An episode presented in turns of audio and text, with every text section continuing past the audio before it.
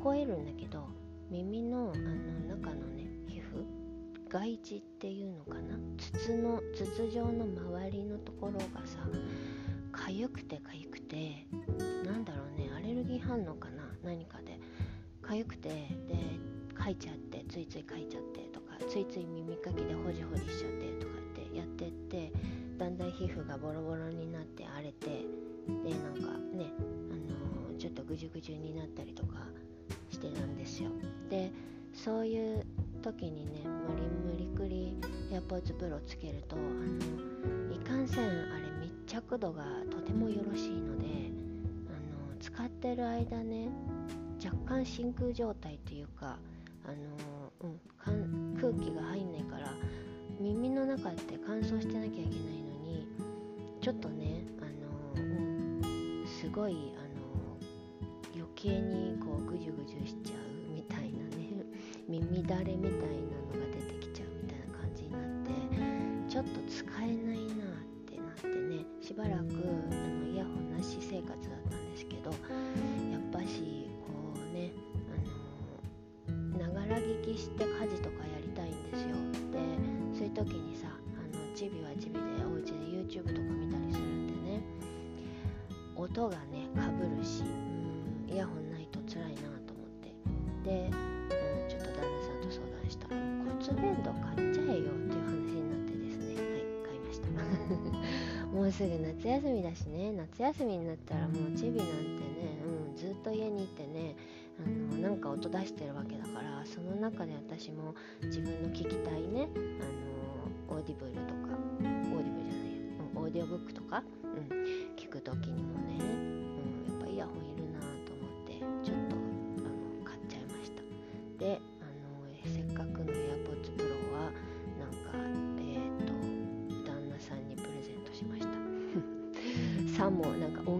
がましくね自分が使えないだけなのにこれこんなに良くてこんなに高くてこんなに素晴らしいから使わせてあげるとか言ってあのあのプレゼントしました。中古。うん。まあはいそんな感じで、うん、今日はねあのちょっと性教育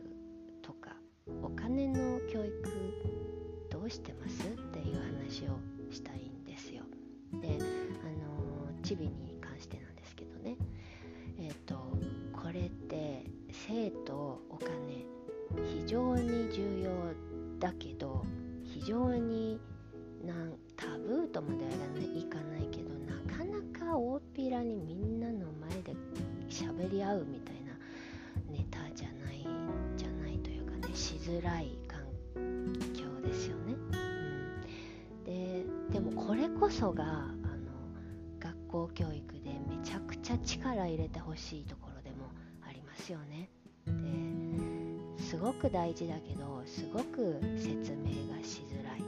でお金に関しては、えー親である私もまだ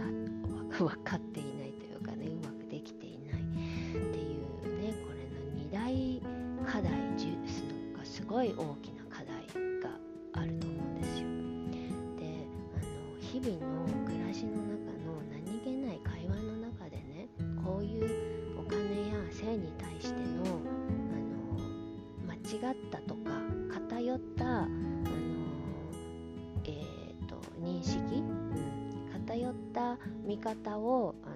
植え付けてしまうんだよなって思うんですよ。でそれを回避したくてあの親としてねもがくわけだけれども親の自分もまあまあフィルターかかってるので難しいなって思ってるんです。でね何があったかというと昨日ねまず性教育に関してなんですけど昨日チビがねふっとね「お母さん結婚しないと子供ってできないんだよね」って当然当然そうだよねみたいな言い方をねしてきたんですよ。どこで覚えたのか学校で誰かから聞いたのか先生から聞いたのか、うん、情報の入手先は分かんないですけど結婚しないと子供ができないんだよね。当然そうでしょみたいなことをね、えー、口にしていてびっくりしたんですよ。この考えあともするとああまあそうだねって流しそうになるけれどよく考えたらこれめちゃくちゃ間違ってるよねと思って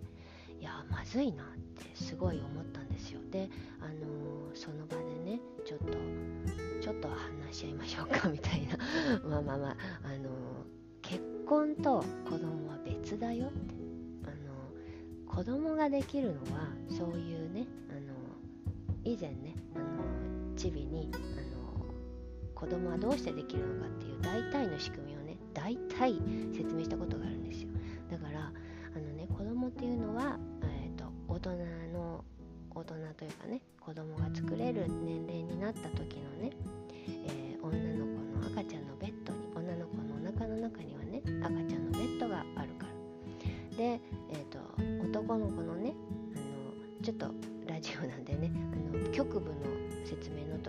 ちゃんとそこの名前を言ったんですけど、まあ、ラジオなんでちょっとぼやかさせてもらいますけど男の子のあのおしっこが出るところからは、えー、赤ちゃんの種が大きくなったらね出てくる作れるようになる。でそこからね赤ちゃんの種が出てでその赤ちゃんの種が女の子のお腹の中にある赤ちゃんのベッドに、えー、乗っかってねそれですくすく育ったらそれが赤ちゃんになる。それでどんどん大きくなって大きくなっていくとともにお母さんのお腹が大きくなってそしてあおお母さんというか女の子のお腹が大きくなってそして最後に赤ちゃんが生まれるんだよっていう話をね以前した。のだから、えー、赤ちゃんっていうのはそういう風になれば生まれるんだよ。でそれはね結婚してなくても生まれるよっていう話をねああそうなんだ。あそうだね。結婚してても赤ちゃん子供いないところもあるもんね。って言ってそうだよって言ったんですけどね。この認識すっごい危険だなと思ったんですよ。結婚してしたら子供ができるっていうのを常識にしようしようっていうか常識だと思わせる社会が、ね、根深くあるんだな。すごく思ったんですよ。でうんあのねお年頃になったらさうっかり、えー、どこぞの誰かさんを妊娠させてしまう可能性もあるわけだし、うん、男の子である以上。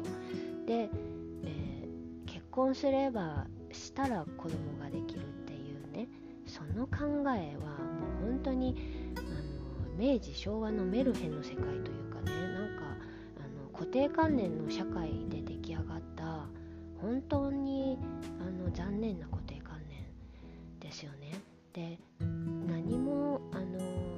情報がまだ自分の考えがまだあの定まっていないまっさらなまっさらなキャンパスを持っている5歳6歳の子供がねそうやって最初の、えっと、最初の認識をしてしまうと非常になんかもう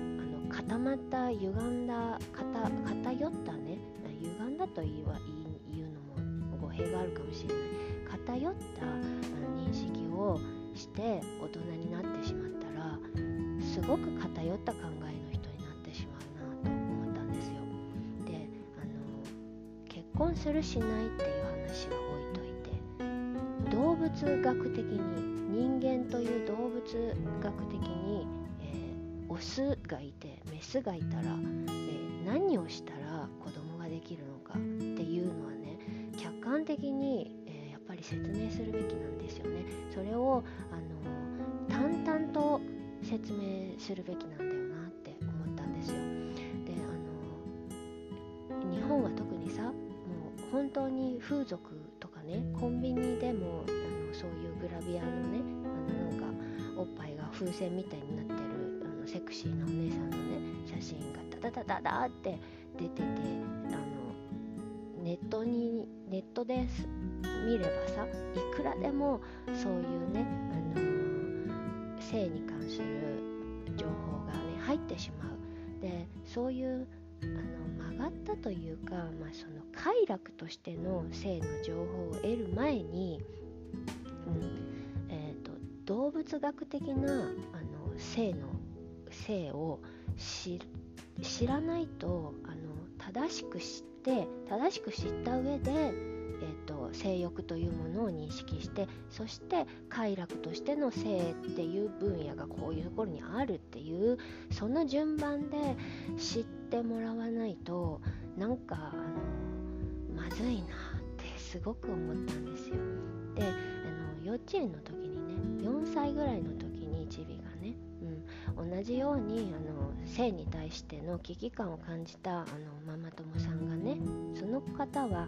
女の子のお母さんでねそれこそ性被害とかそういうこともすごくやっぱり敏感になりますよね。であの性教育に関する本をね読んでそれをシェアしてくれたんですよ。でそれを読んだ時に今日ちょっとそのあの本のねリンクも概要欄貼っておこうかな、うん、学校では教えてくれ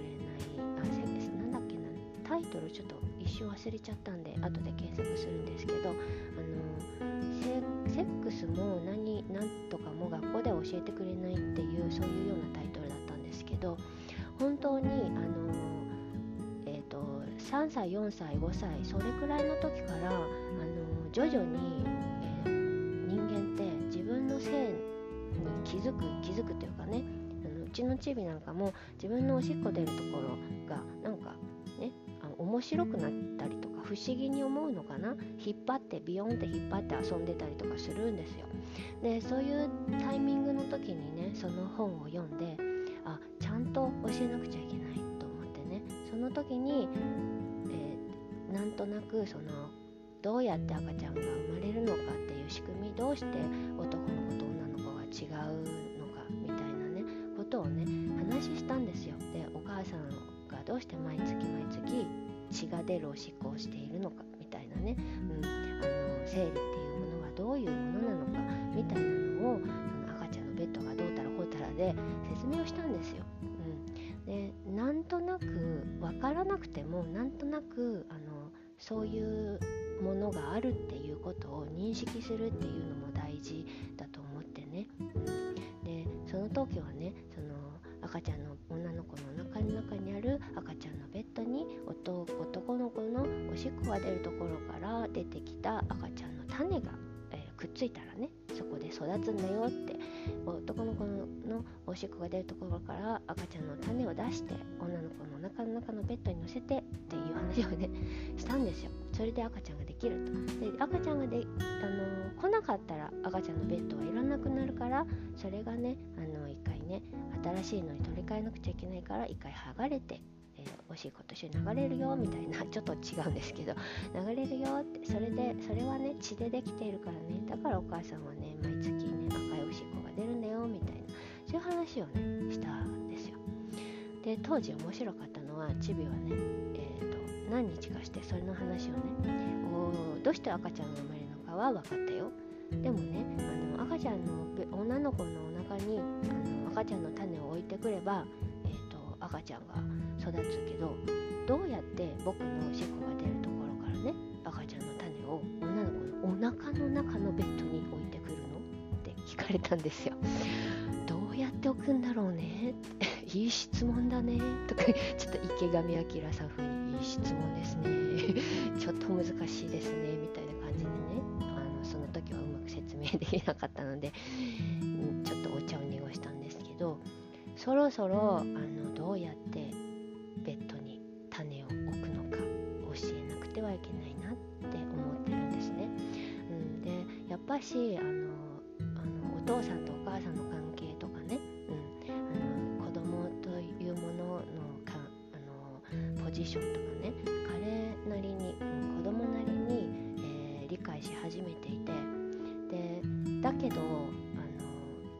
さんとお母さんがいて初めて子供ができるのは正しい。でもそこから先はさ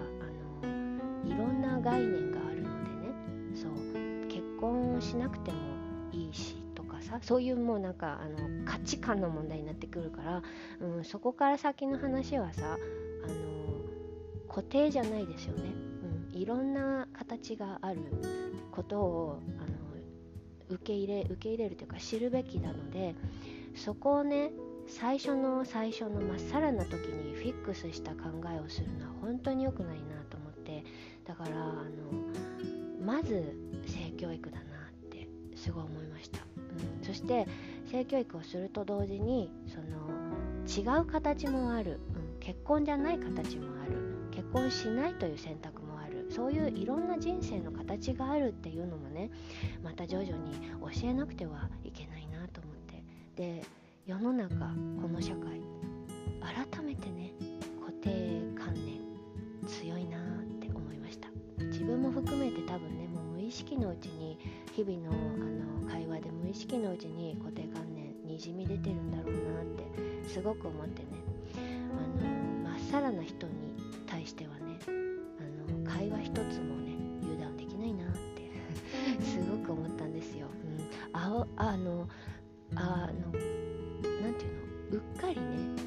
そうになったんですよその会話。結婚しないと子供できないんだよねって言われて。いやなんか流しで何かやってた時にねふわっと彼が思い出してねお母さん結婚しないと子供ってできないんだよねとかってそんなな軽く流し流れる会話みたいに言ってきてうんそうだねって言いかかってえちょっと待てよってなったんですよ。だからね本当に気をつけないと毎日ねあの何にも考えずにするのはだんだん危険な感じがしてきました、うん、そうそうやってねちょっとずつちょっとずつのあの思考のね、えー、癖のあの改善というかねちょっとずつちょっとずつの気をつけるを繰り返さないとあのやっぱりね歪んでいってしまうなって思うんですよ。なんかまずは事実そこにただそこにある事実を知ってもらわ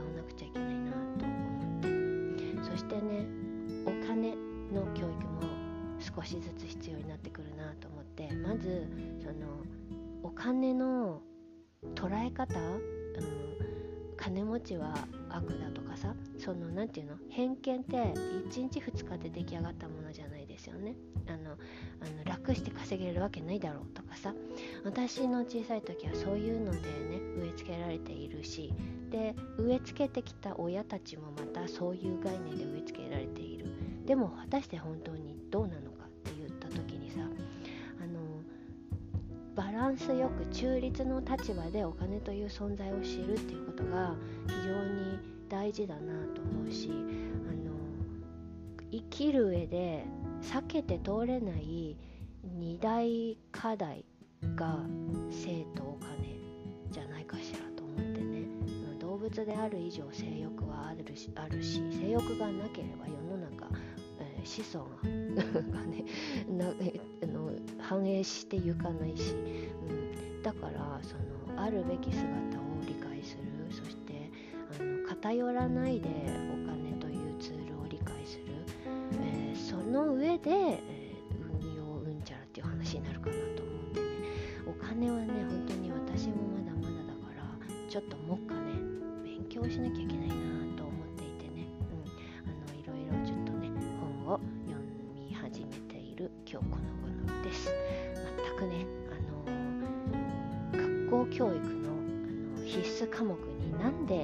子供を育てるっていう科目がなかったのかみたいなねこれね、えー、子供を持つにせよ持たないにせよね将来。社会として、えー、人間一人を育てるっていうのはどういうことかっていう学問としてねなぜ必須科目で出てこないってすごく思うんですよ。これめちゃめちゃ大事じゃないですか。もう本当にね国語算数理科社会あと人間の育て方。これいると思うんですよね生まれた時性教育とともにもうつながっていると思うんですよ。もう生まれた時どういう状態か。そしてその時の体の状態心の状態脳みその知知知の状態、うん、知知知知何？知性じゃないよ。あのあのレベル、うん、がどういう状態か何が分かっててどれくらいのことが把握できる状態なのかとかね。そういうのってあの常識として全員が知っているべきじゃないでしょうかみたいなね、うん、自分はそうやって育ってきた。でこれからどうやって育てていくかみたいなのもねあの直接変わらないとしても社会の一員として、えー、子供がいて未来があるっていうのは同じことだからやっぱりあの全員が知って損はない。損はないっていうかね人間である以上知っているべきではなかろうかみたいな のをね思いつつ、はい、あの今日もチーとの会話の中に埋もれている、えー、地雷とは地雷という言葉は違うちょっと違うかもしれないけど、うん、そういうねあのうっかり見過ごしちゃいけないやつを見過ごさないように気をつけていきたいなとます。はい、ちょっと長くなっちゃったんですけど最後まで聞いてくださってありがとうございました。イラストレーターの日高